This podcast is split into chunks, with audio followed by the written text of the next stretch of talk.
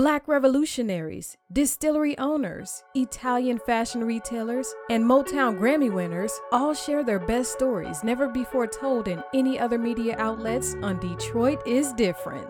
Visit DetroitisDifferent.com or download the Detroit is Different app on Apple's App Store or Google's Play Store.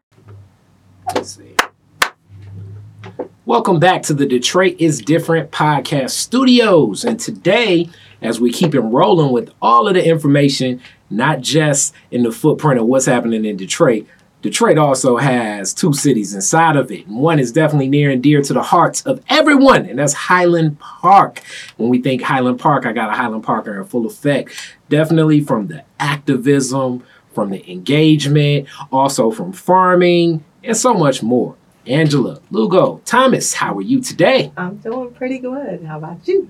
Everything's cool. Everything's cool. So, with that being said, um, Detroit stories is how we start this whole thing. hmm Get in here. How did how did you and your people make their way Detroit side? Well, that's that's a little bit of an interesting story. So I'll start with how I got here. Mhm. Um, so I was um, born in Bayamon, Puerto Rico. So I'm Mhm. Puerto Rican. Um, when I was about almost seven years old, my mother at the time said we were going to visit my grandmother in Detroit, and she had moved to. My grandmother had moved here from New York in '69. Mhm. And so we had visited Detroit, you know, a few years prior for our first time. First time I was on the plane. And so our trip here, when we visited her, was exciting. You know, she was working for the city. So we got to do all the good stuff and, you know, got to see things that probably most Detroiters don't get to experience. So we remember it, you know, as little kids as the best time ever. Hmm. So when she told us that we were going to visit my grandmother in Detroit, Mhm. we didn't question it. We were like, yeah, you know, we get on the airplane, we're going to visit um, Abuela. Mhm. Well, what we didn't know at the time was that um, we weren't just coming to visit, we were coming to move here. Hmm. So in 1979, we um, we got on the plane thinking we were coming to visit my grandmother and ended up staying here and living here. Hmm. So that's how I ended up in Detroit. Uh, people always ask me, you know, because most Puerto Ricans don't typically come to Detroit Not to, to move to. So they always ask, well, how did you end up in Detroit? Well, that's how we ended up. My grandmother just happened to live here. Okay, Boricua culture and See, uh, definitely uh, that is not strong here in this footprint. I would say uh, Chicano uh, and and then on the west side of the state, a lot of Dominicanos, but Mhm. like as far as Puerto Ricans, Right. Cubans, that feel and flair is more like you would expect, like New York, Yes. Boston, uh, Philadelphia, yeah. um, the East Coast, yeah, yeah, Chicago, Florida, Chicago, yeah, Chicago has too. very strong Puerto Rican Mhm. community. Um, so yeah, so and then we moved to the northwest side of Detroit. So we grew up at Sorrento and Six Miles. So Mhm. Uh, you can best believe there weren't many Puerto Ricans or Spanish speakers over there. So when we Mm. moved here, we didn't. I didn't speak any English, so I Mm. had to learn how to speak English, and that was a difficult journey in itself. Um, but you know, it, it takes time, and you know, I still said many things wrong even after you know was learning English for a couple of years. But we lived in a community that you know we didn't really you know mesh Mm. with. We didn't really like connect with. And it wasn't until really the mid 90s that I even learned that there were actually Puerto Ricans in Southwest Detroit, but they blended in with everybody else. Mm-hmm. Yeah, it's it's it's, it's Mhm. some, Mhm. but it's not a lot because you know when we think of Southwest Detroit, we think of Mexican That's culture, uh, Yeah. and and that strong connection of you know as as in Detroit is different interviews. It's not just Mexican culture; it's particular parts of Mexico because Mhm. even Mexican culture is fragmented differently. Like here's the classic one: like when people say like, "Oh, the Detroit Mexican food is a Mexican food." It is, It is, but it's from a specific region where a lot of the Detroiters are based from. ah, I see. Okay, So it's like, not, uh, yeah, it's not like what you In like if you LA, yeah, because you go to LA and then people are like, different- a taco is a taco is is, is different, but it's like no, it's still we have it's our still own flavor. it's its own Mhm. yeah um it's similar to like italy you know when they say like red sauce or white sauce like what, Mhm. what part of italy you from like Mhm. you know um mexico is very similar like it, it's a you learn more about the culture as you meet more Chicanos. You know what I'm saying? and in Puerto Rico, very similar, though it's a different story Yeah. in its relationship with America. Very true. Uh, with that, do you remember Puerto Rico as a child? Well, so then another interesting phase. So I moved here in 79 Mhm. and 10 years goes by before I go home. Mhm. So you can imagine, I leave there as a six year old, come back 16 years old. Mhm. Um, I didn't really have a connection with my family. And as suddenly as we left Puerto Rico, we were set back. So my brother and I, I have an older brother. I have several brothers now, but my older brother at the time, we were like two peas in a pod. So we did everything together, including getting in trouble. So, Mm. so my mother had it. up, You know, she was like, "I'm done with y'all. Y'all Mhm. have to go back to your father." Mm. And we were on the plane when she called and said, um, "Your children will be at the airport at whatever time it was." So we really had like they didn't know we were coming, and we didn't know we, we were being sent back to stay with him as well. So it was weird You because blindsided twice. I'm like my mom and my grandmother really did it to us twice. But Mhm. you know, we went back. Um, it was difficult because I had lost my native language. Yeah, I was gonna say Yeah. now you have to learn Spanish again. It was crazy. So I could understand it, but Mhm. I couldn't speak it. Mhm. And the thing that really hurt me the most was when I saw my abuela, my grandmother, and I couldn't talk to her. And I was so hurt. So I had to have somebody translate. And that just Mhm. bothered me really, really badly. And this So- is before like Google Translate. It wasn't and, none of uh, that.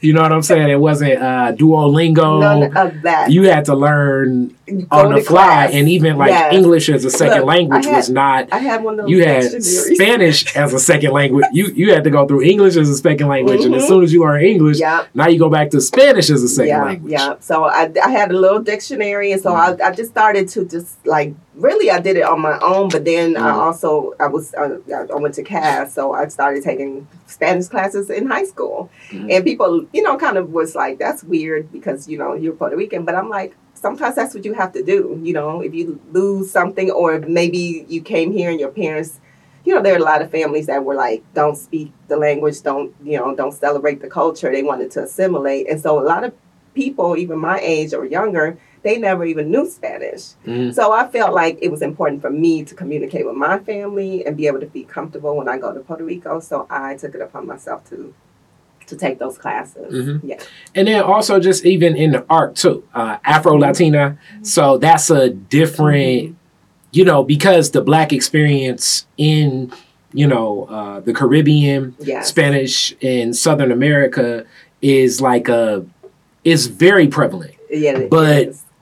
In American media, Mhm. and even with what we see from like, um, from um man I- can't believe that i'm forgetting the name of that tv station Um, Univision. yes yes. you're never gonna see Um, what you see when you When you actually go go, to to. Puerto Rico, Absolutely. Colombia, Panama, uh, Mexico. Yes. Like, it's a lot of black people I there. know, and you know, it's so funny that you say that because moving here to Detroit as a young kid, well, when I came to visit, let me go back. When I came to visit Detroit, Mm. my mom would tell me later, years later, that I was just going up to people and talking to them in Spanish, not Mhm. knowing, you know, the difference and stuff, and they would be looking Yeah. at me like, "Who is What are you little talking about? well, they would Yeah. look at me like, who's this little black girl talking Spanish, right? So when we finally moved here, Mhm. and I was in school and all that, that was probably one of the things that bothered me the most because being here in Detroit, it was like, you know, I'm, I mean, you can't deny I'm,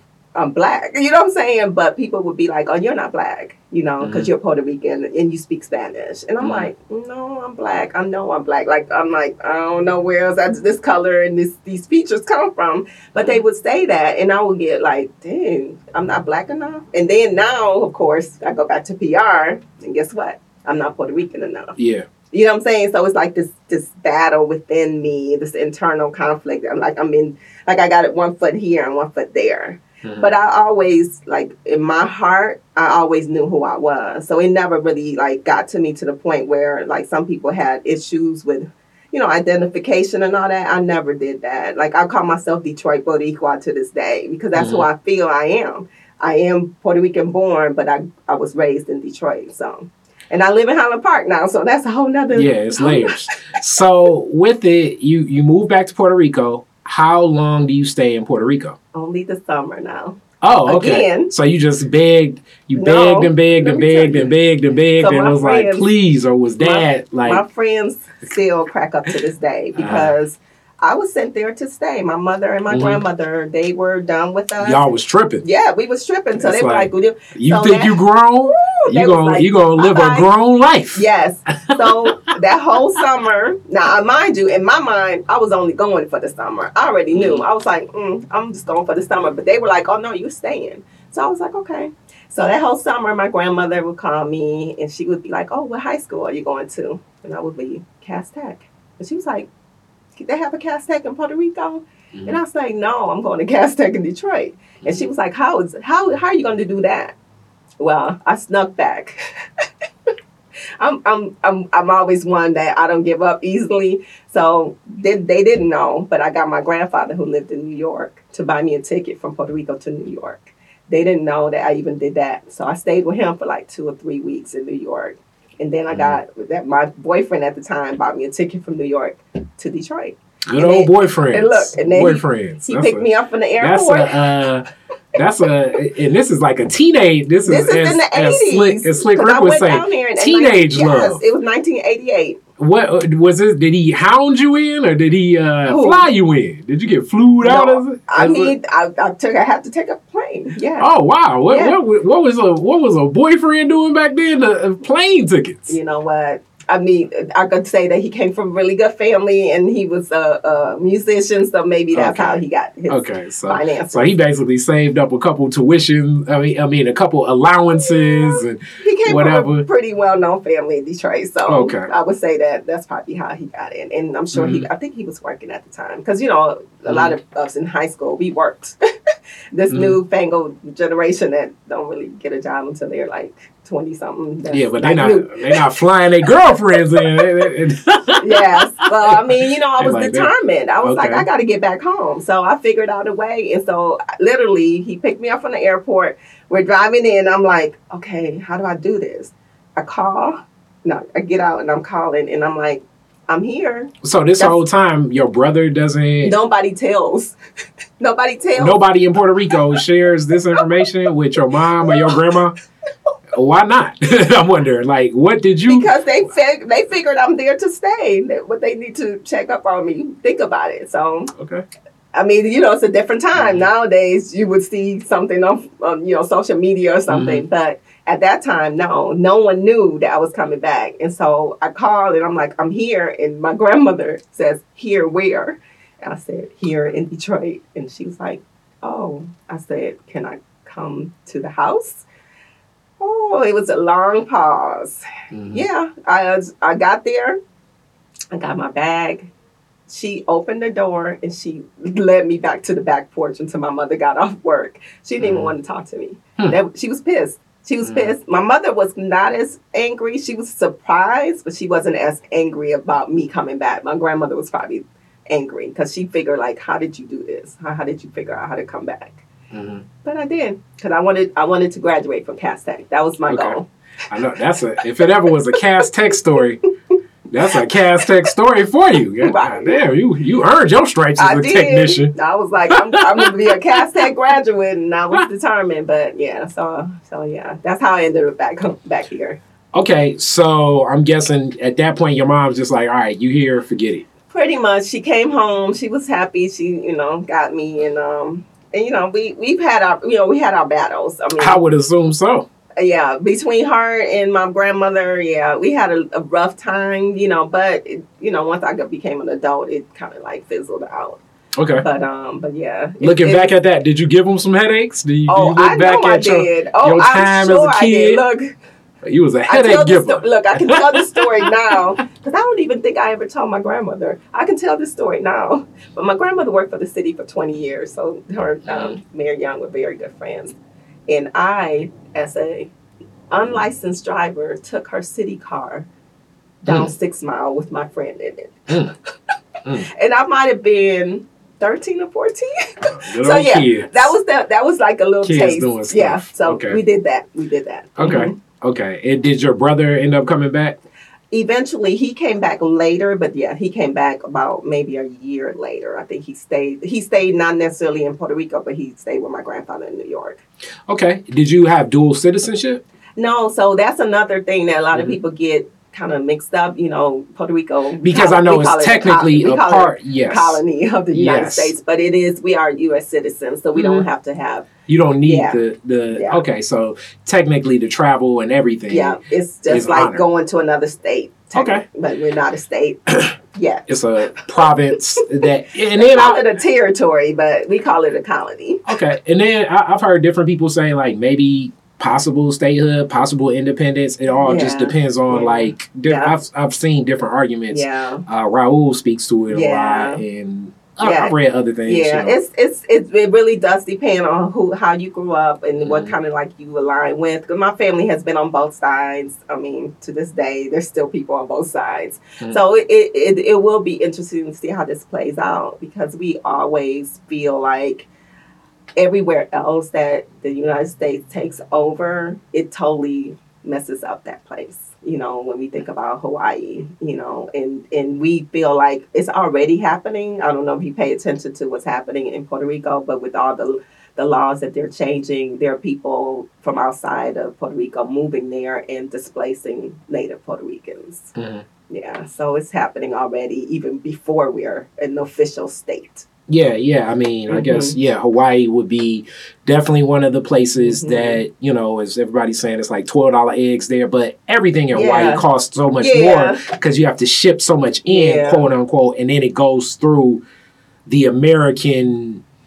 Uh, what is it? What am I talking about? My mind just went blank. Yeah. It goes through the American process of how shipping Yes. and, and importing and exporting happens. yeah, So yeah, American importing and exporting obviously deals with other tariffs, true. taxes, um, you know, less in trade allowances. It's Mhm. not like you. It's not the. Um, it's not like the freedom of other Caribbean true. islands and spaces and places of the same size. Mhm, You still mhm. have the the strenuous like you know Hawaii's doing everything that Detroit's doing with this international Mhm, border for for things coming in and out and that just you know it it makes it makes it more difficult Yeah. um, for different goods that are not grown native to the land to get there and Puerto Rico is in the same boat. Yeah. Mhm. We pretty much, I mean, it's, it was shocking for me. When I went back in 88, I was actually shocked to see the first McDonald's. Like, I was like,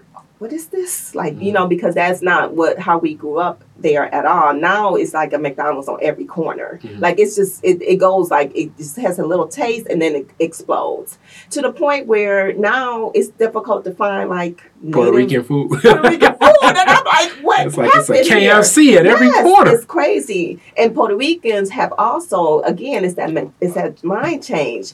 We've adapt. We, we want to be American. You know what I'm saying? Mhm. We want to. So we assim- we were like, oh, we closer to America by you know embracing those values, those those things that we do here. But it's actually causing a problem on the island because people are losing the culture of being Puerto Rican yeah and that's the part that hurts my my soul when I go back and I see that mm, this is not how we should be here on the island. Which, which opens up other discussion points just on like uh, the caste system and the class system and colorism. Like yeah, a lot of these questions, when we think of the Caribbean Yeah. and in South America, they're very prevalent. Like Yeah. so, we look at a place like Haiti. yeah, Um, yeah, and the, and Republic. the yeah, the, the Mhm. Dominican Mhm. definitely, The- but the- like I was gonna say, just with, even within Haiti, when you look at the leadership yeah. Mhm, and mhm. a lot of the leadership will usually be uh, light skin, yeah, the light skin, side. yeah, like w- what would be, and and that's kind of throughout. Yeah. Definitely in the Dominican, when we look at Mexico, when we look at Colombia, when we look at Panama, when we look at um, Venezuela, Uh, even so so um, many Peru, Yeah. you know, Brazil is, I don't know if most people know this, but, but outside of Africa, it's more, Mhm. that's the heart of where black people are. Yeah. But when you think Brazilian, you're thinking more Gisele, yeah, Tom Brady's ex wife, Yes, then yeah. you're thinking, you Yeah. know, somebody that looks like, you know, Nina Simone. Yes. You know what I'm saying? And Where it's way more Puerto Nina Simone. If you think about it, Mhm. most people they they they visualize it, Jennifer Lopez. Lopez. Yes. You know, And and look, I'm not saying that that's not the case, but Mhm. the problem is is that there's all colors there. Mhm. There's all like there's. I mean, I remember when the Michigan State basketball team played there, and I went there, you know, because they were going. So, and they were shocked because they were like, we had never seen, you know, we never knew that they were dark skinned Afro Latino. yeah, Puerto Ricans, and they would, of course, they were loving, loving it because you know they would have the you know Mhm. wavy hair. Sometimes they would have the nice little shapes, and they were like, "Oh, well, we like it here." Yeah, you know, they were enjoying it. But a lot of times, it's not until, like you said, you visit these places that you realize there's people of color everywhere. yeah. We're everywhere. it, it- but the the it deals with like in that leadership and even some of the like New York Mhm. is a place where it, it's you know Yes. even you know New York definitely will challenge your whole concept of what you think blackness is because even you know what I'm saying it, it'll be like okay where are you from it's like I'm from Jamaica it's like I'm know. I'm, I'm Ghanaian you know Yeah. and then even like Nigerian and it's like I'm Igbo you know what I'm saying like Mm, very specific Yeah. very um very much uh the, the it's not this midwestern detroit black Right. white It's not. that's where lines are drawn but it also feeds into like as we say like some of that leadership in yes. the understanding because it is like beliefs of like okay you know Dominicans feel Mhm, ways about mhm, Puerto Ricans, mhm, Puerto. Ricans feel this way about Cubans, and, da, da, da, da, da, da, da, like Because all of this um, makes no sense. It like really makes- internal yes, it's a conflict within. Yes. we- and we and I always say we the same people. It Mhm. really just depended on where your people got let off on the boat. I mean, like Mhm. that's what it came down to. And I remember a long time ago, I was um, picking up. You know, back in the day, we used to have to pick up photos and you know go through the little thing and look for your Mhm. name and get the little. And one time, this guy called me out the blue. And I was like, this is weird. But he called me because he saw my last name, Mhm. Lugo. And he was like, you have to be family. Like, that's what he said to me. And then he apparently, he was from Cuba. So I was like, well, I'm from Puerto Rico. But he was like, he was like, you have to be family because you're a Lugo. There aren't that many Lugos. Like at Mhm. that time, it was early 90s. And there wasn't that many Lugos, especially not here in Michigan. Mhm. And he was like, You have to be family. But I was like, Well, we're in two different islands, but I would bet that we might come from the same. There's a Lugo, Spain. So my Mhm. great grandfather's last name is Lugo. And and it's possible that he came from the province called Lugo in Spain.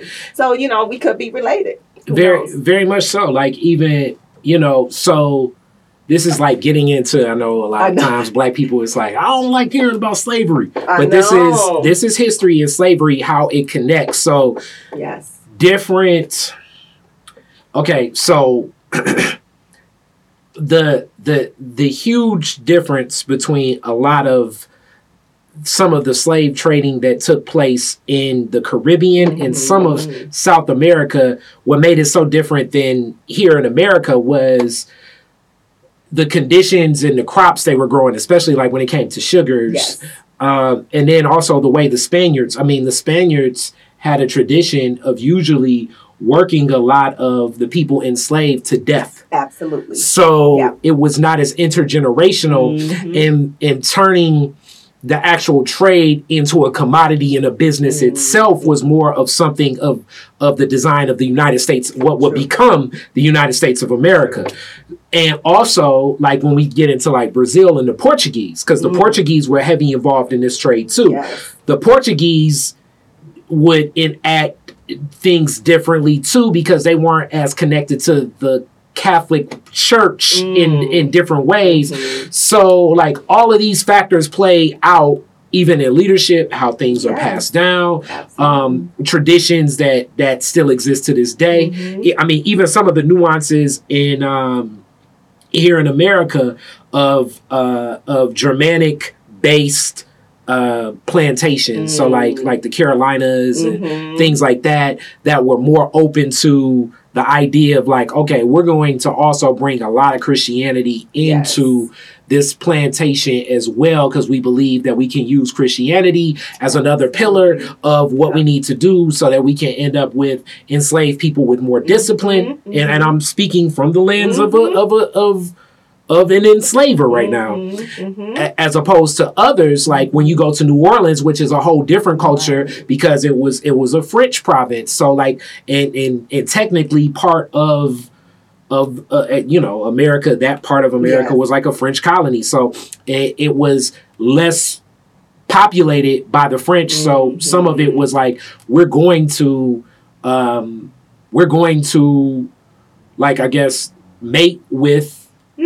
Well, mate with. We're gonna Yeah, rape right, these women. We're gonna rape Right, these women right. so that we can have descendants, and the descendants Yes. will now be in positions of influence Yeah. and control, which is was way more prevalent and not the style of a Mm. lot of how enslavement went here in America. Not saying it may not have happened here or there, No. but that was like Yeah. a, a common practice throughout the Caribbean hmm and South America. Yes, it's true. And, and when you keep talking about the leadership, I mean, yes, if you looked at, you know, the people who have been in leadership in Puerto Rico, for the most part, they're all very light skinned. They're all Mm-hmm. come from, you know, mm, you know, the pedigree that Yes. you ta- talk about.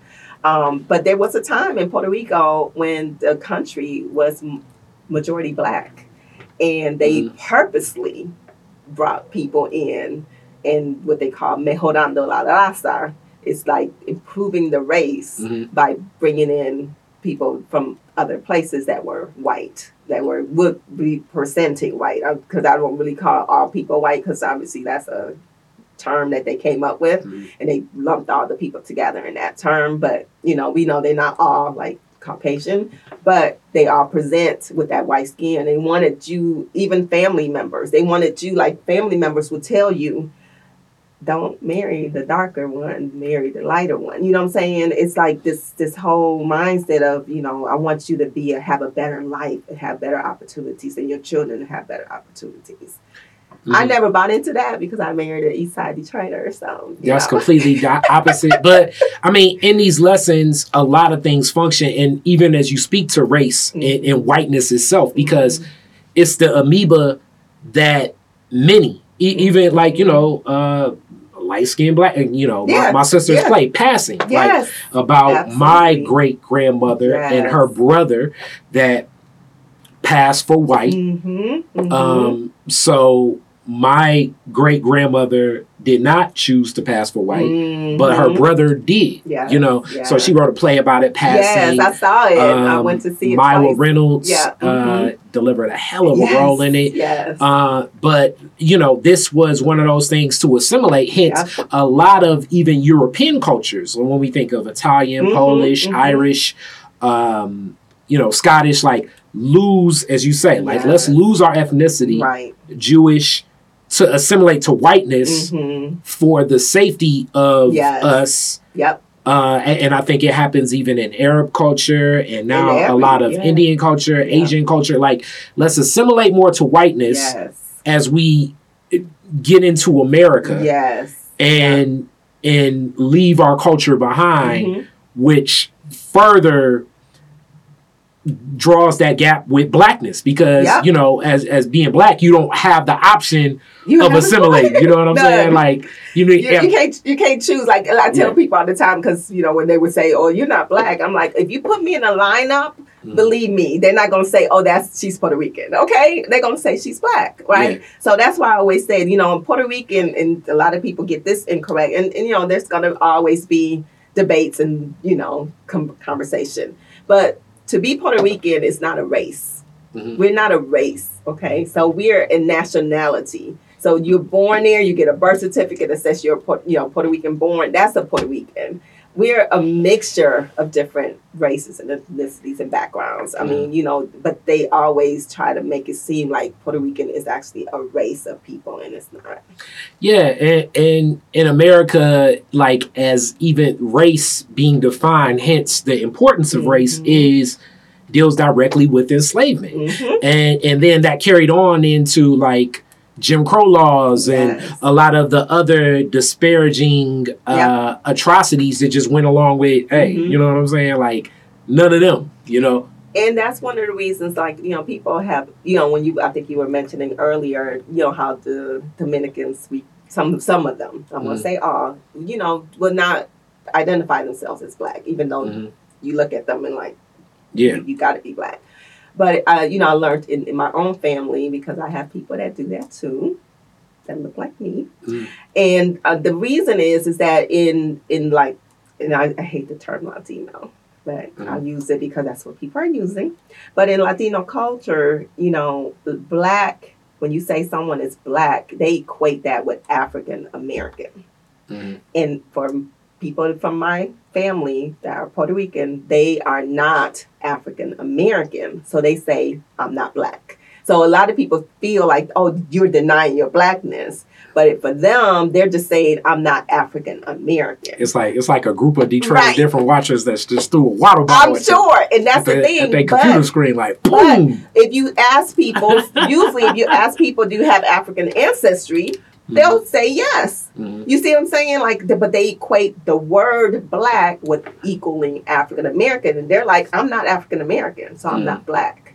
And I'm Mm. like, wow. So I have to. I mean, I we have this debate with my family members sometimes too, Yeah. because even in Puerto Rico there was a census. I believe it was 2010 census. Yeah. Majority of people checked white. Right. Yeah. And I was like, what? But I mean, it's the it's the same and conditioning. people in my family. Yeah, I was gonna say it's the conditioning because when we think of the message of what blackness is, Yes. it's like, oh hell no, I'm I not don't want to associate with that. Like, so it's like Yep. if I have the option, Yes. I'm picking white. Absolutely. So it's it's yeah. I think it's along that lens, Yeah. and, and and and people that know know, Yeah. but yeah. uh, but it still is one of those cultural things. But it also gives more of a platform of your understanding and engagement on so many levels. When I think of the work you do in activism and understanding, understanding so much of like how. Um, how like outside influence, inceptions, Mhm. ideas, Mhm. systems basically can start influencing the actions and behaviors of people Yeah. That don't even realize like okay you're now impacted from something that happened back in like you know hmm 1500 something Yes. that's impacting how you define Mhm. who you are right now. And how you think. exactly Yes. and how you make decisions what decisions Mhm. you think you're supposed to make Yeah. you're feeling like oh that's a little too hmm whatever my culture is Mhm. so let me not do that today let me uh let me wear this let me wear some dockers and this uh. and this polo shirt. Right, you know what I'm saying? Because Mhm. God forbid I walk in here with something that is representative of my Yes, culture, because I don't feel my culture will be accepted. Exactly. And I always that's oh me, that's a battle because I feel like I you know, I tell people all the time and, and it's a journey. I mean, I'm still on the journey of accepting who you are like a hundred percent and not apologizing for it. Mhm. You know, not trying to hide it either. Like people, you know, would just, you know, would just say, well, you know, you don't have to be so out there sometimes. You know, but but equals, you know, I don't know if you have been to a parade or or to any festivities, but Mhm. we go overboard, you know, with the dancing, the singing, the, you know, just the celebration of our culture. We can go like overboard. My Mhm. husband, when he went to visit Puerto Rico, he was like, I have never been anywhere where so many people have on a shirt. Say Mhm, Puerto mhm, Rico. You know, like, like, like we just do that. But it, it also goes harkens back to a time when we couldn't. Like we were like my my family members before I was born they they lived in a time when they could not celebrate who they were. They couldn't even hang the flag up. You know the Mhm. flag was banned. They couldn't sing certain songs because they were banned. So Mhm. you know so I think it went like reverse. Like when they when they said okay you got you can do that they just went took it to a, to Yeah. the nth degree. Now you go anywhere you see the flags hanging even in in neighborhoods that you wouldn't expect it. I have a flag, you know, on my mm-hmm. my little fence, but you see like like almost like a, a determination of saying I'm here. Like you're gonna see that I'm here and I'm Puerto Rican and I'm not gonna apologize and I'm not gonna hide that fact. And I like that because I love going places, even seeing the little car thing that hangs off the mirror and mhm. you know bumper stickers when I'm riding around. And I'm like, oh, that's a Boricua, that's a Puerto Rican. So Okay. I- it's exciting, you know, to see even in our small community here in Detroit that you know people are still very proud of who they are and where they come from. Cool, cool. So with that, in Detroit, you finished Cass. What's Yeah. your journey after Cass? I went to Michigan State. Okay, you went to state. Yeah, yeah, Okay. yeah. I went to Michigan State, and um, I probably shouldn't have gone to Michigan State. I always Why tell not? this story because I hate the winter. I hate being in Okay. Michigan, and I always thought in my mind when I was in high school, I was like, I'm going somewhere warm for Mhm. college. But I ended up Michigan State, and I finished there, and um, and at that point, when I went back to Puerto Rico after the 10 years, I started going back more frequently. I just was Mhm. like, I got to keep the connection going with my family, with my, Mhm. you know, with my island. So I was going back kind of like yearly then. Mhm. Um, and I still took Spanish classes in college. You know, I kept, you know, doing that. And so I got better and I always, you know, I, I don't feel like I'm 100%, but, um, you know, people say, oh, you talk fine. But, you know, you know when you're not 100%. But I do get by. I can talk, you know, to pretty much anybody now. And I can understand it way better than I did um, initially. So, yeah. Okay, so so within these journeys now, um, just in life, where where you at? You're out of college. You're traveling back and forth annually, or do you stay planted in in Detroit? I stay in what- Detroit. Yeah, as much as you don't like the cold, so you go from Look. you go from Lansing to back to Detroit. Like I don't like the cold, but I'm a I stayed in Stay Detroit, here. and it's mainly because I mean I always laugh because I'm like, if it wasn't for the person I ended up marrying, I probably wouldn't be here um. Okay. right now. But you know, we we love. Boy, I'm love is you. strong. Love is strong. Like, why didn't I take you with me? Love like will- what? Love will keep you Yes. in a snowstorm. Mm. And matter of fact, I got into I got into a little uh, uh, accident coming back on doing a blizzard trying to visit him. But from when I went to Michigan State trying to visit him in Detroit, Mm. that's how crazy love is because you Mm. would drive in a blizzard to Yeah. come. Yeah, that East Lansing, Yeah. that 96 East Oh, Lansing yes. journey is a for for people that don't know the the drive down 96. I, I always think it's like you're gonna see some deer if it's late enough. Yeah. It's it's it's Yeah. it's like certain portions where it's like, boy, you wouldn't want to get your car stuck out there. And that's You know? what um, that would happen. But anyway, we ended up staying here. I moved in with him, and then we, you know, a few years. I mean, we had dated for seven years before we got married, and then Mhm. we got married. And the year that we got married, which was 2000. Um, I was a, I had got a new job. I was a pharmaceutical sales rep, which Mm. I, I am the very embarrassed to say because I hated that job. It was such a conflict within me. I don't feel Mm. like everything needs to be medicated. Long story. I'm not, I won't go in there, but I ended up leaving that job. But I, I was in pharmaceutical sales. I was in training in Philadelphia for three months, and we Hmm. were getting married in June. Wow, you go to like where it's nothing but Puerto Ricans. It's it was like, wow. I was loving you feel that. like you were in Puerto Rico. right, It's like, what, right.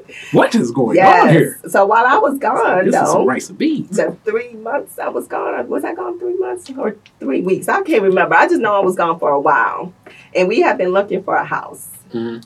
And we were looking, you know, all over Detroit. We at the at the time we were living at Larned and Chene, um, kind of Downtown, area, yeah, kind of yeah. downtown. Mhm. Um, so I grew up. I mean, I grew up kind of all over Northwest Side, McDonald Square, Seven Mile, Southfield.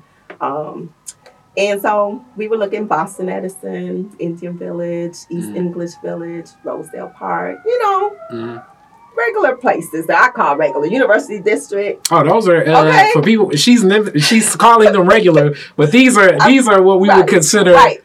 the moving on up. Yes. look, look, at that time, we thought we was moving on. you Now go, we both was past, working. go You know, past Florence in the Right. living room. Like, what's going on? Like, we was like we both working. You know, we Mhm. both were in pharmaceutical sales. We felt like we could, you know, live Yeah. in those communities.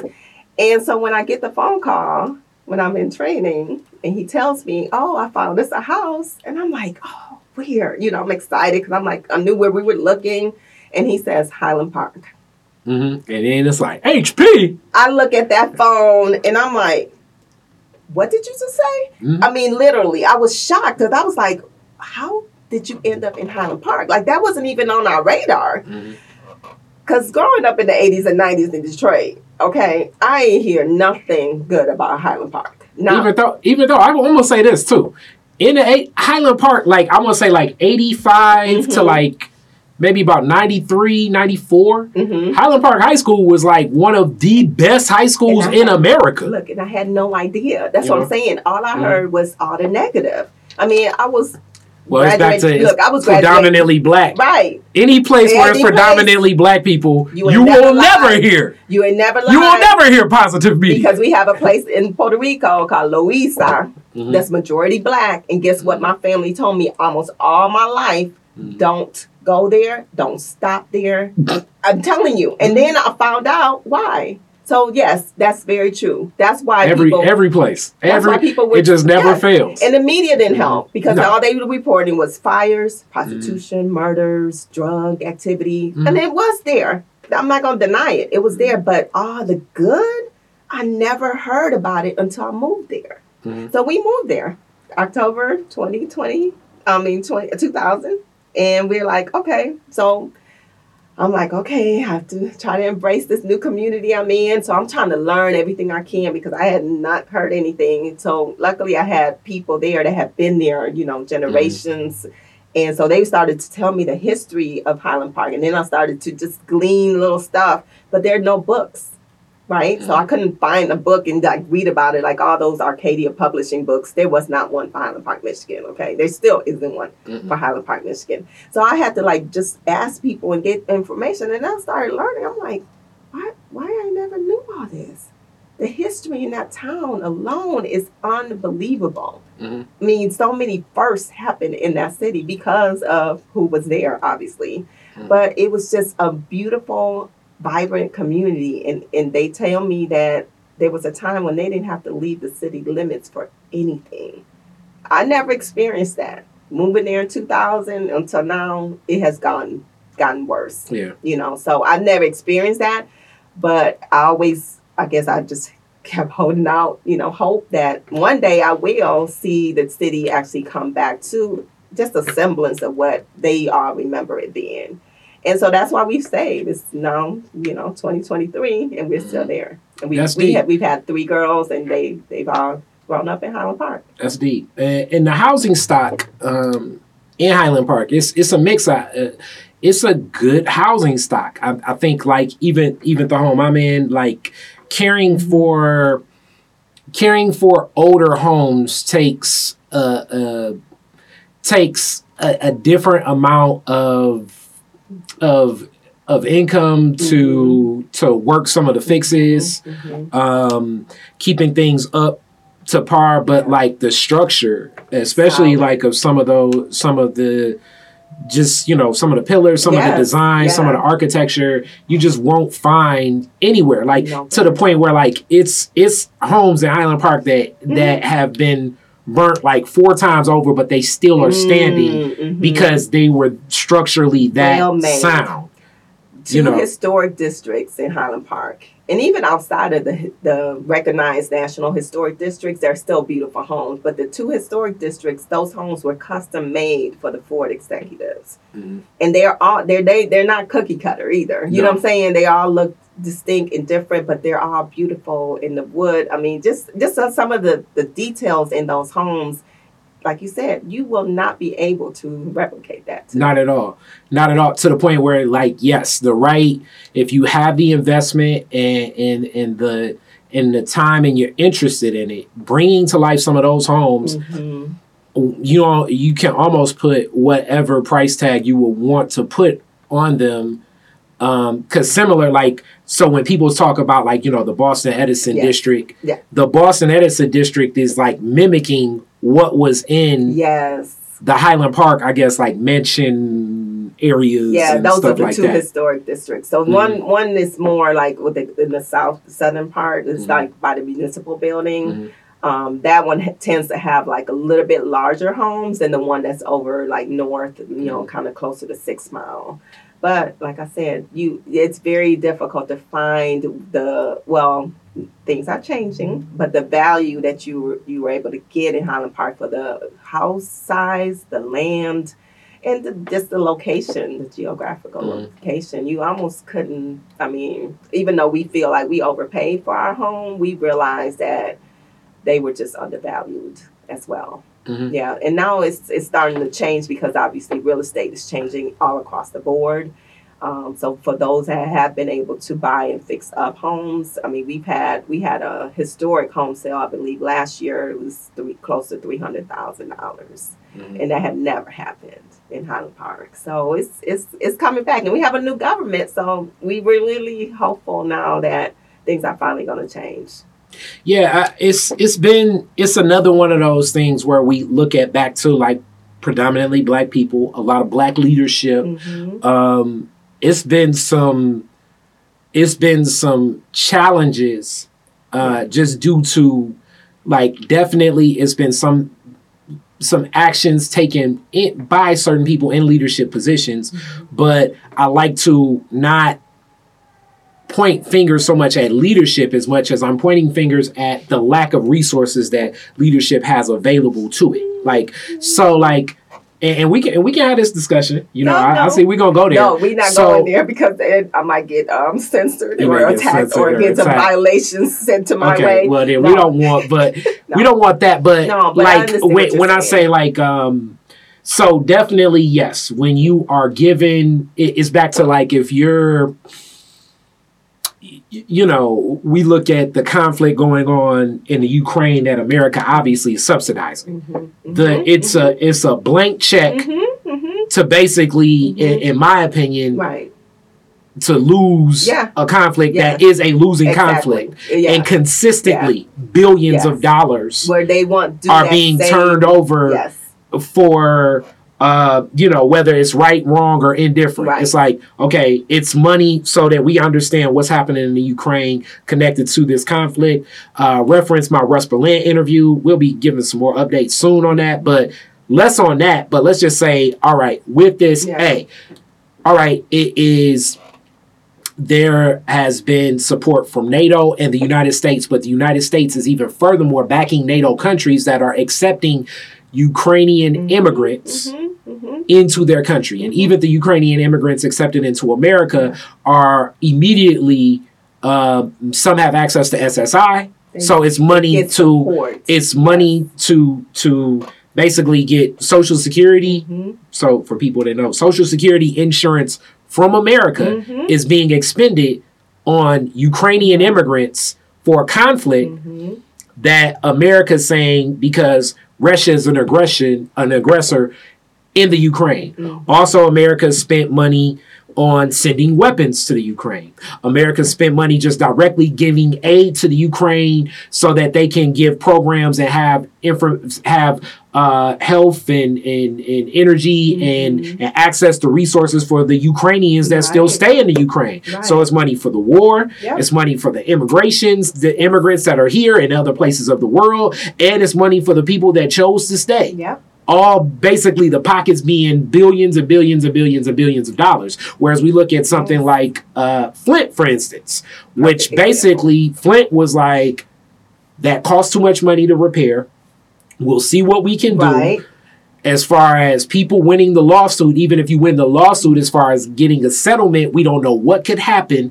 And a lot of the leadership that has been in the position, uh, we've definitely seen our ex governor that I do see as a criminal Yeah. that is a conspirator. Mm. Uh, in conspiracy, and I would say that has poisoned and led to the the defects, and I would say murder of children and people Mhm. our, our former governor Snyder, he's no no no no cases pending. Yeah. All the black leadership that has took taken positions in Flint are like under all types of investigations. Mhm. Under they've done inept Mhm. inept leadership and Mhm. things like that. Mhm. So I'm just giving it an Yes, example yes. of the difference between Oh, it. And I'm not necessarily saying that the people in Right. Flint are functioning Right. at, at the highest level or whatever. I'm just saying, Yeah. just from being here my whole life, You when see it. black leadership steps into any position, Mhm. you're probably being your your whatever budget you had at best is probably being cut Yeah. By one third, That's- usually yeah. one half, and also the watchful eye of Mhm, our mhm, authorities mhm. are watching everyone connected to you, and if you even uh, if you accept a penny or give a penny, right. they're looking at tracking that transaction Yeah. back. They're Yeah. looking at your past transactions, Mhm. the people you're associated with, your family, You your have a- friends, you definitely have a magnifying a microscope on you. and that's all I'm saying. And it happened during the Young administration. I mean, come on now. Very many- much so. How many Many- times was he I mean- investigated and followed and? The FBI extended more money Mhm. investigating Coleman Young than it extended. Uh, it- than it extended even giving money U.S. federal dollars to Detroit. Mhm. Coleman Young, Yes. a- as when I when I interviewed Charlie Beckham, you know, and I'm Ah. gonna just take it for face value, and it makes sense. Coleman Young had the largest FBI file Yes. of any Yeah. of any person in America. Now that's insane. Yeah. So that means that they're extending in, in if anybody knows FBI agents, an FBI agent usually is paid even on the low end, let's say quantifiable, let's say like maybe 120, 150,000. Mm. And then we get into like these sergeants, maybe 200,000. Then they have expense accounts and stuff where you're following Mhm. Charlie Beckham, Mhm. Gloria Ponders, probably Mhm. like your your your grandma, uh, anybody that had a phone conversation with them, people that want to come in. So like you're extending the resources of millions of dollars Yes. To basically uh, determine Right. what was going on. Right. Mayor Kilpatrick, another Yeah. example. Perfect. Millions of Yes. dollars were spent on pursuing Mayor Kilpatrick, Mhm. where you could have easily just said, all right, let's maybe have like five people on this municipal Right. task force, and until we find things, and this is my problem with the FBI, Mhm. because they establish a target and then they just Mhm. keep Yes, drilling until- down. So hence you're guilty bef- before you're yes. before anything. It's Yeah. like find something on this person. Right. You don't have And we're no just going to keep giving Yeah. you resources to find Right. something on this person instead of giving resources Right. to a city that you know needs Yes. it. And with Highland And Park, one of the, true. the toughest things, the water department, the lighting department, The water the- and the- lights. uh, the police department, the fire Mhm. department. It was so many things. Uh, the the school system, Yes. like it's so many things over time Yeah. that just continue to be stripped Yes. into the point where emergency management made quote unquote Yes. sense, which it made no, No sense, sense. but it starts becoming the logical option. And Highland Park has has the record for being the only city in Michigan that was under emergency financial management for the longest time, yeah, almost nine years. and, Yeah, and this and we is never yeah. we, we never bounced back. You know, so you would think you brought in an emergency financial manager, it's supposed to help the community that you put them in, and they strip all your power.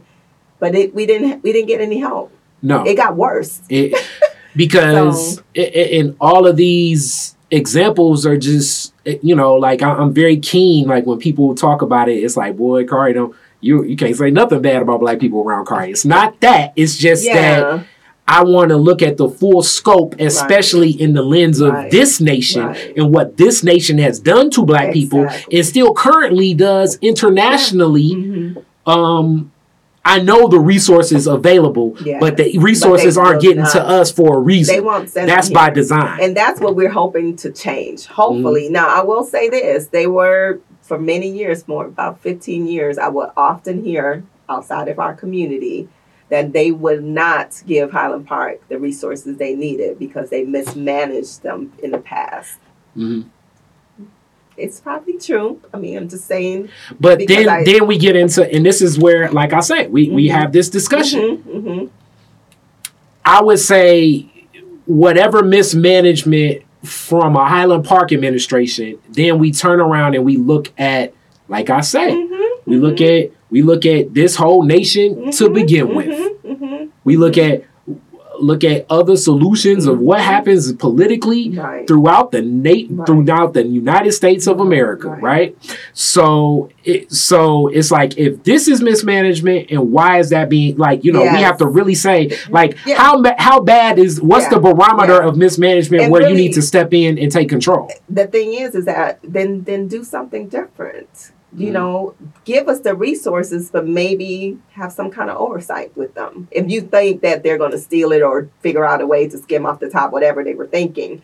But to deny us the resources completely to to have us living in a community com- almost completely in the dark. They took over what it was 1400 streetlights out of Yeah. Highland Park you know, like crazy, like the way that we've been living, and I tell people that all the time, it's not normal. No. We have not been under normal circumstances for, I'm gonna say 15 to 18 years. Mhm. And it's not fair because that has made, that has had such a bad impact on not just us, like that, that just moved there, but people who have been there for so long, the elders, and the children who are growing up there. I mean, I remember even my daughters who were just born there, we would go literally maybe a few miles outside of the city, and they would think that we were in another state Mhm. just because of how clean it was, how they had parks. You know, they could go to a store, they could go to a restaurant and sit down. I mean, we're talking basic stuff. You know, not we're not talking. We're not trying to be West Bloomfield, Birmingham. We just Mhm. want to be a, a city, a regular city. We haven't had a downtown the whole time I've lived there. Mhm. You know, we haven't had a decent park the whole time I've lived there. And that those are just some basic things. People can't just walk around because it's you know it's not safe. You know they have loose dogs everywhere. A lot of uh, buildings and houses that are just falling apart. I mean you you drive around there because you're Mhm. nearby. Mhm. Anyone who drives in our city will be like, what has happened here? Because it's it, especially when you come from like Ferndale or even Mhm. downtown Midtown now, you come through and you hit our our city limits and you're like, what is happening? And a lot of people don't even know that they're in Highland Park because you know we didn't really have like a welcome to Highland Park sign or anything, so they wouldn't know. So they'd be like, what's going on with this neighborhood in Detroit? That's what they would Mhm. think, you know. But you know, not knowing that it's its own city and it's its own government and all that. But it's it's really like not fair for those of us who live there to have to live under these circumstances for so long. I mean, our library's been closed for Mhm. 20 years. Mhm. You know, it, just just stuff like that. We we don't we barely have a, a, a school. We don't have well, we have a high school as a charter, but we barely have any schools left. And they used to have, as you said, the top schools in the country used to be in Highland Park. Mhm. They had one of the best community colleges in the country. Definitely. you know so it's just uh, when you think about where they came from and how where we are now you're like okay so what's going to fix it? And so that's that's where we are right now. Like how do we fix it? Hopefully with new government with new people with fresh ideas and the community kind of like changing its mind like to to become more engaged and more active hopefully we'll be able to start seeing some changes and feeling some change and it starts with you know bringing more people to our to our city and more businesses And then also making sure that the politicians are empowered because people do make, I mean, we're, Yeah. we're you know, humans, you know, humans, we, we, we make mistakes. Yes. Uh, we do, we True. do things that we shouldn't do. You know what I'm saying? We, too many you know, as they say, you know, the road to hell is paved Yes. with good intentions, yes, as they say. But with it, you know, you do need to uh, capacity. That's a term that I've been Mhm. yes that comes to mind. It's definitely an economic term, but capacity comes at play Yeah. because uh, unless and especially when I think of the black experience in America, capacity is big. Mhm, you know, mhm. And and when you have it, it breaks the spirit, it breaks the hopes. It, it Mhm. impacts on so many levels where people just feel, you know, they're they're low yes. to a level of apathy yes where they just don't expect anything anything literally at all. at which all yes. by design, this is a you know, I, I don't when I say this, it some of it is by design, but I don't necessarily think it's like a Wizard of Oz. Right. You know, Richard Pryor isn't behind a, right right a big screen Right. and making it happen. But um, people do recognize that if you have a, a, a, a less enthusiastic, less engaged, Mhm, apathetic populace, mhm. it allows freedom to kind of do what you want to do that's and never be never be challenged about Yeah. keeping things to a Yes, standard yeah. because there are no standards right, at all. Right. And the problem was, I mean, I could speak to this because I was one of the people that would speak up, you know, when I could. And there are s- several of us, but we would get targeted. We would get, Mm-hmm. and you know, retaliation was like their MO. As soon as you said something, you get retaliated against. Either they give you an ordinance violation or they spread a rumor about you. And you know, we're a small town, 2.9 square miles. So, you know, it, it starts to go like around and to the point where even when you were trying to do good things, it would get turned negatively because of who you were and what you were saying about them. Mhm. And so we that has to change. That whole mentality has to change in our community of hearing something and believing it right away without even finding out is that true? You know, is that actually what that person is doing or saying or, you know, anything like that? Because I, I was attacked several times just for speaking the truth, for wanting to do, and I'm not trying to be funny. All I wanted to do was put a sign up on the park. And you would have, I got, I mean, the, the things that were said about me just because I wanted to honor a 12 year old girl who got shot in Highland Park delivering newspapers in 1974 and there was no sign on the park that was named after her and they would they would say things like i'm going to bring liability to the city because i talked about what happened. It was a public case. It was it got national attention. Mhm. you know yes there were people in highland park that didn't know about it. Hell i didn't know about it. But that didn't mean that it shouldn't be you know discussed that we shouldn't put up a sign, and it was just a banner, you know, like one of those plastic banners that people use for political campaigns. I just wanted to acknowledge it was like I think her thir- the 35th year anniversary of her death. Uh, So when I learned the story, I said we got to put up a sign, and the attorney actually at the time, the former city attorney said I was bringing liability to the city, Mhm. and they they said I was doing some other things that I won't mention, but you know, like they just tried to disparage my name, basically. And, and, and I've been um, having this discussion more often on and off air, but we have to, I would, even myself included, we have to be willing to accept, not necessarily for you, but like critique and Oh, be yeah. challenged. Like Mhm. being challenged does not necessarily mean that a person is an adversary Mhm. or um or it's negative like Mhm. being challenged could lead to Right. better understandings like and I love, I you know. actually love challenges. I'm, I'm Mhm. a debater. I love to like just talk about things because I think that's how you come to an understanding, even Yeah. if we don't agree. yeah You know, you come to an understanding. But what they were doing was like more like purposeful, like more like, oh, we don't want you to be light or anything. well well when it becomes a, a Personal. personal attack Yes. that's different than Yeah. whatever exactly. we're talking about and furthermore and this is where you know like i say i've been having this discussion a whole lot Mhm. more uh myself and yusef and the state of black detroit Mm, talked about it a little bit but um we have to welcome a challenge Mhm, as that mhm. a, a- as what it is. We can't. I don't think we need to welcome all challenges as it's a personal attack, and especially if we're in positions of influence or leadership. Right. As I've been saying to people, not only in a leadership position. Will I be challenged? I, I want to be challenged Yes. because if I'm really in a leadership position, Yes. I need other people to challenge me Yeah. so I can respond and and and and honor the leadership position outside of just what's right here. True. True. This is how that's how I, I can I can have collective Mm-hmm. you know, we can have collective victories where it's like, oh yeah, because yeah, I was wrong. I was gonna do it Yes. like Yes. this.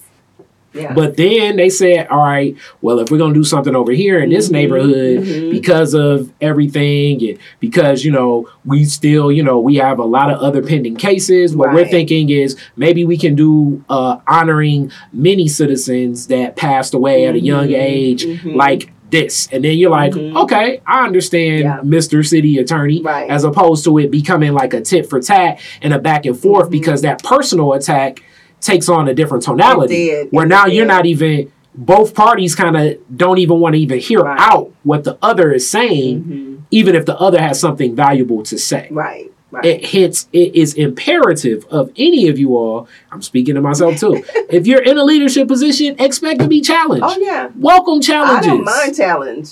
and if you don't Yeah. want to be challenged, don't be in a leadership Yeah. position. Yeah. Sit in the background and be the person challenging. Yeah. You know what I'm saying? Like it's it's it, it it should come with the With the, duty with what you're doing. of the job. Absolutely. It shouldn't be one of those things where it's like, oh well, you know, this person says Gretchen Whitmer should do more for for Detroit and Highland Park. You obviously don't support Democrat. No, I'm saying I'm gonna say that no matter what yeah. because there's more to be done. I'm Yeah. not supposed to say that. I'm supposed to be in a room with the governor and shake hands and take a I'm- selfie and, and, and leave it at that. I'm no, if I'm in the room with the Right, mayor, the governor. Yeah. the city council person, I'ma say I'm I'm- gonna have to add something. And then my, Because you it's know, not just a photo op, right? No. I mean, I feel the same way. I'm I get in trouble for that too because I'm like, oh no, this is the opportunity to say something because you, they right there. You may not get this chance again. So this is the time that you challenge that you like you said challenge them and you say, well, what are you doing? And I do in spaces, you know, all Mm-hmm. the time in meetings or whatever. I always bring up Highland Park. I, yes, I was Mhm. born. Yeah, I was raised in Detroit. I was born in Puerto Rico, but Highland Park's my home now. So Yeah. I have to bring it into the space. So people always be like, "Why are you always talking about Highland Park?" That's because we we need y'all to think about Highland Park when you are granting all these. You know, they Mhm. have a lot of resources that are available in Detroit, right? Almost always they exclude Highland Park and Hamtramck, and I'm like, we're inside of the city of Detroit. We're not islands amongst ourselves. So we should be included when you're doing all these grants and stuff. Include us. It doesn't take nothing but just to add our name to whatever Mhm. the application is. So a lot of places now are starting to do that. But I've seen- I've because, seen it. right? Because people the like, advocacy right, you have and speaking speak up, Yeah. And, and and let me say this also: do it respectfully. You know what I'm saying? Don't don't walk up and smack. Uh, right?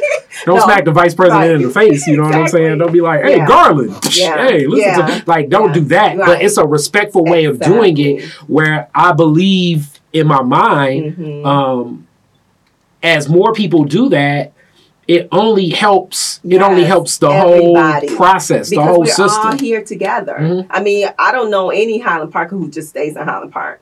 Mhm. I mean, most of us always go to Detroit for something. You know what I'm saying? And there's a lot of Detroiters who pass through Highland Park or even have family there, right? Mhm. Yeah. So I'm like, it's not like you know Some we're of my all- closest friends are from Highland. Just Right. So. Saying, like really, it's like we're all in this together, and what Yeah. affects us affects y'all. You know what I'm saying? So we do Mhm. have to work together, and that's one of the things that I'm hoping that the new government changes the relationships that they have outside of the city. Mhm. They have to improve them. They have to create them because if they don't do that, we're going to be the same, you know, just off to ourselves. And I'm like, you have to have those relationships with the county, with the surrounding neighborhoods. We never really had that with the last administration. It was always no, we don't want to, we don't want to, we don't want to be with them.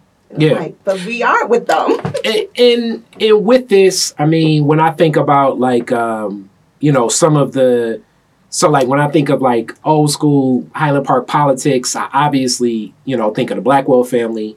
I think of Martha Scott, Mhm. um, and so many others, but I, I I think of that form of leadership, even like that Coleman Young Mhm. era, Erma Henderson, like Mhm, mhm. that form of black leadership has um in my opinion from me having conversations with Mhm. them because of their understanding of racism and how things function Yes. because of racism their Yes. apprehension and trust of all people Yeah.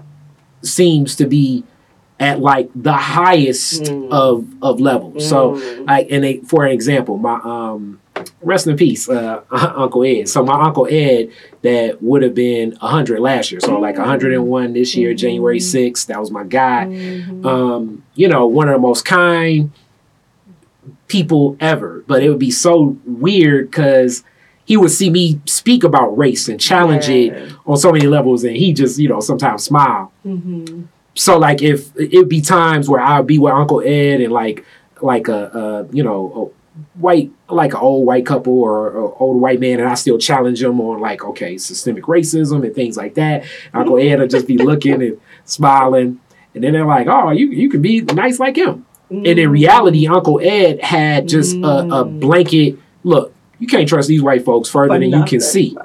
Mhm. And really, a lot of these black folks, because they're trying to line up with white folks, even more so. Yeah. You know, he'd be like, uh, what was his adage? Uh, Love many, trust few. You got to know how to row your own canoe, which I don't Mhm. necessarily sub- Yeah. subscribe to that. Right. But I do subscribe to the thought process that some of their experiences, their Mhm. knowledge, their wisdom have led them in a path where Yeah. it's like, True. I've been burned so many times. True. And I The get that. trust levels Yes. are to a point where you know I, I we we met with this governor, that governor, Mhm. that governor. We gonna get the schools. We gonna get Mm-hmm. the we gonna get the support for for Mhm. for for for for for families. We gonna get to this. We gonna get to that, and it always seems to Yes. something knocks it out. Yep. Something changes. Yep. These people don't follow through on nothing. Yeah. So Right, like right. A, a a a level of lacking that expectation, but you're Mhm. still in this leadership position and figuring out how to function Right. while in it. Right. I've seen in a lot of older black leadership when I Mhm. think of that era yeah. of people that I think of that time. You know, Okay. and then it's like kind of the other connection. Like when I look at like my godmother, like a JoAnn Watson, or like um, Mhm. you know, strong friend of the family, like a Sharon McPhail, which they definitely have strong. They're not as strong as that Right. other one, but they definitely are like who that white person? is, you know what I'm saying? yeah. Like, all right, where not- and who that black person too? You know what I'm saying? You know, Right. They, they, I mean, you? It's so funny. Like most of the names that you mentioned, I don't know who Mhm. your uncle was, but maybe he knew my grandmother. But all of them were friends of my grandmother. Mhm. Um, but yeah, they were very. I remember very. The clique was tight. I mean, that that circle. Yeah, in Detroit, and, and a lot of people will say that as like Yes. outside Detroiters, this is very, Yes. and hence that's kind of why Detroit is different exists because it's a very Yes. cultured, layered town, but it's very cliquish. Yes. And getting in that clique, you may be on the outside for like 15 years before they be like, all right, man, come on, you can come to the right, party. Maybe. Well, right. finally, and you be like, damn, this is like, wow, I didn't even know this was going on in here. You know what I'm saying? Because it's like, who your people? Yes. Where they from? That, that's how it used you know to be. what, right? how who they connected to. I mean, Mhm. back in you know like a Coleman era, like they could track families based on like Yeah, you know yeah. not like like like it's the mafia. Right, right. They would track your family based on where you were at in Black Yes. Bottom, and then track that back to like where you came from Wow. Mississippi, where you came from Alabama. Yes. You know, like like prison rules almost. Right, like, oh, you from you from Carolina? I know some of them people with them Jacksons over from Carolina, so I'm Mm-hmm. Calling the Jacksons as soon as I'm done talking to you yeah, check and be like, "Hey, right. you you know Leroy and them? Oh yeah, we know Leroy and them. He good people. Right. Yeah, he good people. And it's know. so funny because you say that now, but I must see my I didn't have that same trajectory of the South coming up here. And My grandmother was Mhm. she was born in Ohio and then she moved to New York and then came here. But Mhm. I do that to this day. Like if I meet somebody, I find out okay who know them, and then I check up on like who are they and you know what is Mhm. your take on them, and I'll do all the research I can on them. But yeah, I do that to this day without even thinking about it. oh, and I mean it, it's it's I mean a lot of people do, but here it almost would be almost like a I don't even really know you yes, until I can vet you. absolutely. So, because Absolutely. it's just because this was survival Yes. techniques because it was you know when we look at a Yeah. lot of you know uh, the way back to slavery Mhm. the way things are drawn up it just makes it Mhm. seem like black people were enslaved and just taking it Right. it was so many rebellions but most of the rebellions were were um you know ha- most of the rebellions the halts of many of the rebellions were a lot of people that were enslaved Yes. that aligned themselves with the enslavers against our people Unfortunately, just yeah. due to Yeah. that at, back that to their consciousness and their conditioning at Yeah. the time is like hey i gotta you know Right. i gotta It's worry about me and my family survival, right? It's You know? survival. It's a, you know you live live and Mhm. die. You know, Yeah. and you do you do have to be careful. Even to this day, you still have to be careful, right? We Mhm. still have to be careful who we let in to our lives. You Yeah. know, because we you don't know You- like where their angle, what's what's their you know what's their agenda. So you Mhm. do you still kind of do that vetting process even to this day. You know, So this is this is cool because people are gonna get a whole lot more from you. It's gonna be something connecting where Angela and Detroit is different. It's gonna connect. It, it people gonna see that soon. yes. But as we close out, whole family there for lifetime marriage, um, three children. Mhm. Uh, what was the experience like throughout? I know you mentioned your daughters, but just in the household itself, what was it like growing? Uh, you know, raising a family there in Yeah. Highland Park. You know, through all of the, you know, so, some of the the, The city rough, headaches you would get, Yes, but overstanding that. right. What was the experience so like? you know it's it's it's bittersweet because um we could have moved anywhere we wanted to Mhm. um but we kind of purposely stayed in the city i kind of wish to this day that we would have stayed if since we were going to stay here we would have stayed in detroit i just think we would have been a little bit more i don't know how to call it but i still get that oh you're not a real highland parker Hmm.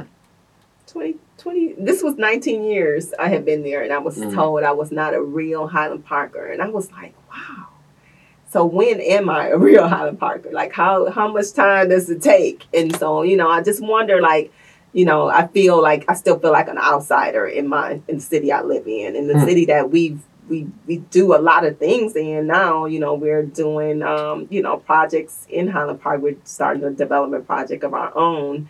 And so I feel like, you know, at what point will I be accepted in this community? And and and also my daughters have also asked why do we live in Highland Park? Hmm. Because they have seen, I mean they they have friends, so they know Hmm. that their friends get to do so many other things that they never got to do. Hmm. Um and so I kind of feel like a little bit of like a tinge of like, dang, did I did I mess up by staying here with Mhm. them? But we keep telling them, just like people would tell us, hold on, it's gonna get better. You know, eventually you're gonna be like, people are gonna be like, oh my God, you live in Highland Park. You know, like we feel like that's gonna come. So mm-hmm. you know, we're hopeful that you know that they'll see the day when it makes sense why we stayed, and that we'll feel like we stayed for a reason. You Yeah. know, and not just because, you know, we couldn't leave. I mean, and, and this is one of the things that I think do create it's a opportunities in these spaces. Mhm. It does it does take a lot of discipline, self determination, and commitment Yeah. and patience. Yes. But like I look at everything Mama Shu's doing, oh Avalon my Village. gosh, that's my friend. Um, Yes. I look at you know so much of where the strides that Shimekia and Soulardarity Yes. have taken. yeah. Um, it, it's certain things in Highland Park that I feel like provide Right. a freedom because it's not so much, I guess, quote unquote, on that map of Yes. where society looks at you know things because Right. you know just just gardening Yes. uh, spaces, being Yeah. able to connect with people, um, it, it does become a challenge. So I can only imagine what you know in that growth process and and that appreciation. I don't know the ages of your daughters, but yeah. as you grow, it takes a while to like kind of see those opportunities because it's always opportunity. You just have to leverage what's the best Yeah. opportunity from your position on the field. True, true. Yeah, Mhm. my daughters are now 20, 16, and 14. Okay. Yeah. Okay, so yeah, they Yeah. they they are at a level Right. where, well, really, right now, I don't even know if outside even matters to kids anyway. It's like the Not phone Obviously is, not as much as when we were younger. yeah, yeah, the phone But they still yeah. notice it. I mean, Mhm. it's very. I mean, they are aware. I mean, did they see all the burnt out buildings and houses, Mm-hmm. and you know, they know they can't. You know, we we don't feel comfortable. You know, bike riding. You know, we used to bike ride all over the city of Detroit. Like you Mhm. could, our, we didn't have no cell phones or anything. We had Mhm. pagers even when we were doing that. We would go from the northwest side all the way to Belle Isle and back. You know what I'm saying? I'll be gone all day long. I mean, And- think about that. And that's what's so unique. My bike route from my house actually goes straight through Highland Park always. Always, I always see? ride through. I either go through Hamilton Yes. or uh, ride down Glendale and then get up to Second and then shoot down. Sec- Like both my bike routes, whether I go downtown yes. or whether I go further, like to like um, you know Ferndale or Royal Mhm. Oak, I always go You through Highland through. Park. Yeah, I'm a yeah. am a I'm a riding through Highland Yes. Park kind of guy. That's You know right. what I'm saying? Yeah, yeah. know? So yeah, so we're hopeful. You know, um, we- we're a part of the gardening movement, as you as you know, Mhm. and um, and you know, we're I'm part of Soulardarity as well. And Mhm. Mama, she was one of my good friends. Actually, she was one of the first people that we met when we moved to Highland Park, because she lived on Rhode Island on the street we Mhm. live on. So she she's been our friend ever since, and That's cool. so I'm really proud of everything that she's done there. That's cool. All right. So with that being said, we're gonna get we're getting closer to the end, but I do want you to give, as you've seen certain things with new leadership there. Mhm. What do you expect to see? I know you said you're hopeful, but why are you excited about this new leadership? Because you've seen Yeah. leadership change over before. Yeah. Well, this this time is it wasn't by um it's it wasn't by design or didn't have anything to do with it, but to the two people who are um, leading the city for the administration and council, the mayor's office and council president are both very very close friends of mine, Mhm. and um, I said this while they were campaigning. If I wanted to trust somebody, it would be them you know, to do the right thing always, no matter what, Mhm. um, and to do the very best that they can do to turn our city around. And so I feel that's why I feel hopeful because I'm like, if, if anybody was leading us, them two are going to do the very best because that's who they are as people. And they already were good people, you know? So um, I think them being in those roles, in those positions, has already, and look, we ain't even been a month in, Mhm. and already the energy of the city has changed. And and and I'm telling you, and I'm just, I'm, I mean, they're my friends, but I told both of them when they were campaigning and when we found out that they were both elected, I'm gonna be their biggest critic because I'm mm. that's who I am. I Back to said, the challenging. I said, you have to do this good. You have to do a good job. You have to do the best job because we have a lot to dig out from under. And if you all don't do it, you know I'm gonna be the one like, like one of my friends. I don't know if you heard about Lauren, but Lauren, he got um he got two signs and he was by himself walking up and down Davidson and Woodward protesting. This was like last fall before the, the new administration took over. And because he had had it he was like this is this is crazy how we're living. It's crazy. He was a lone protester at Davidson and Woodward in the front of the municipal building, and the news ended up interviewing him. Yeah, I But I, remember. right, you saw that. So I said, Wait, I saw him. I didn't Okay. see the news. story. Okay, yeah. I like, I like, I'm driving down. I'm like, wow, that's, that's a committed, So again, committed guy. I was like, that would be me. I don't care Mhm. if y'all my friends. I love y'all. But if y'all don't do right, that's going to be me out front of the municipal building and up and down Woodward with my sign because it's time. It's time for us to do better. It's time for us to feel better about our city. So that not just for us, but for our children and seven generations to come. I don't want another Highland Park like what we've been living. Hmm. You know what I'm saying? Like that that just has not been fair we need a better Highland Park, and that's why I'm hopeful. Okay. All right. So now I'm gonna hit you with some different Okay. classic Detroit is different questions because technically I always have like my Detroit questions, but Yeah. I'm gonna throw some different stuff at you. Um, because we talking Highland Park. Mm-hmm. So with it, um, Highland Park has like a lot of like different, you know, things that tie back to history. Mm-hmm. The library being one of the coolest Yeah. ones. Yeah. Tell a little. Let's tell a story about the. Uh, we'll close on the Highland Park Library because it's very specific. When we talk about architecture, it Mhm. was a specific gift given to the city Right. and everything. But Yeah. talk a little bit about the library and one of the things that I would love to see open again Oh my, in my goodness. lifetime. When I tell you there's certain topics that always get a lot of attention, the Mhm. the McGregor Library is top always. That place, and I mind you, I only experienced it for one year before it closed. Mm. But when I tell you everyone in Highland Park remembers that library because of everything that they did there. I mean, you would think that they were it was a school. It might as Mhm. well been in school. That's how important it is to people. Um, but the architecture, like you said, and and just uh, they had a little theater inside, and there's a mu- there was a museum in the basement. Um, just the way that it was designed and all of the bookshelves of wood. I mean, the doors. I mean, the they're ornate. They're covered up right now, but probably because they don't want people, you know, to Mm. steal them. But you know, just the the way that it was made, just like the homes, you cannot find that anywhere else now. Like no one would be able to build something like that now. The library has to reopen. It has to maintain the library because that's what the Mhm. deed restrictions have in it. But it has been an unutilized space in our community for over 20 years now. And it's time for it to open so that it can be used, even if it's like a library and something else, that's fine. Because obviously we know that libraries take money to run. You know, we have to do something to be able to sustain it. It's going to take a lot of money to fix it because it's been vacant and, you know, there's mold, asbestos, you know, lead unfortunately this water infiltration now they just talked about that recently at a meeting and so there it's going to take a lot of money to fix it but i truly believe that there is enough people now that are going to do everything they can to try to bring the resources necessary to bring that library back Thank you so much. Thank you so Thank much. you. gracias Detroit is Different is where you get information, artistry, history, music, and even comedy. Detroit is Different, a home for the culture of Detroit. Visit online at DetroitisDifferent.com today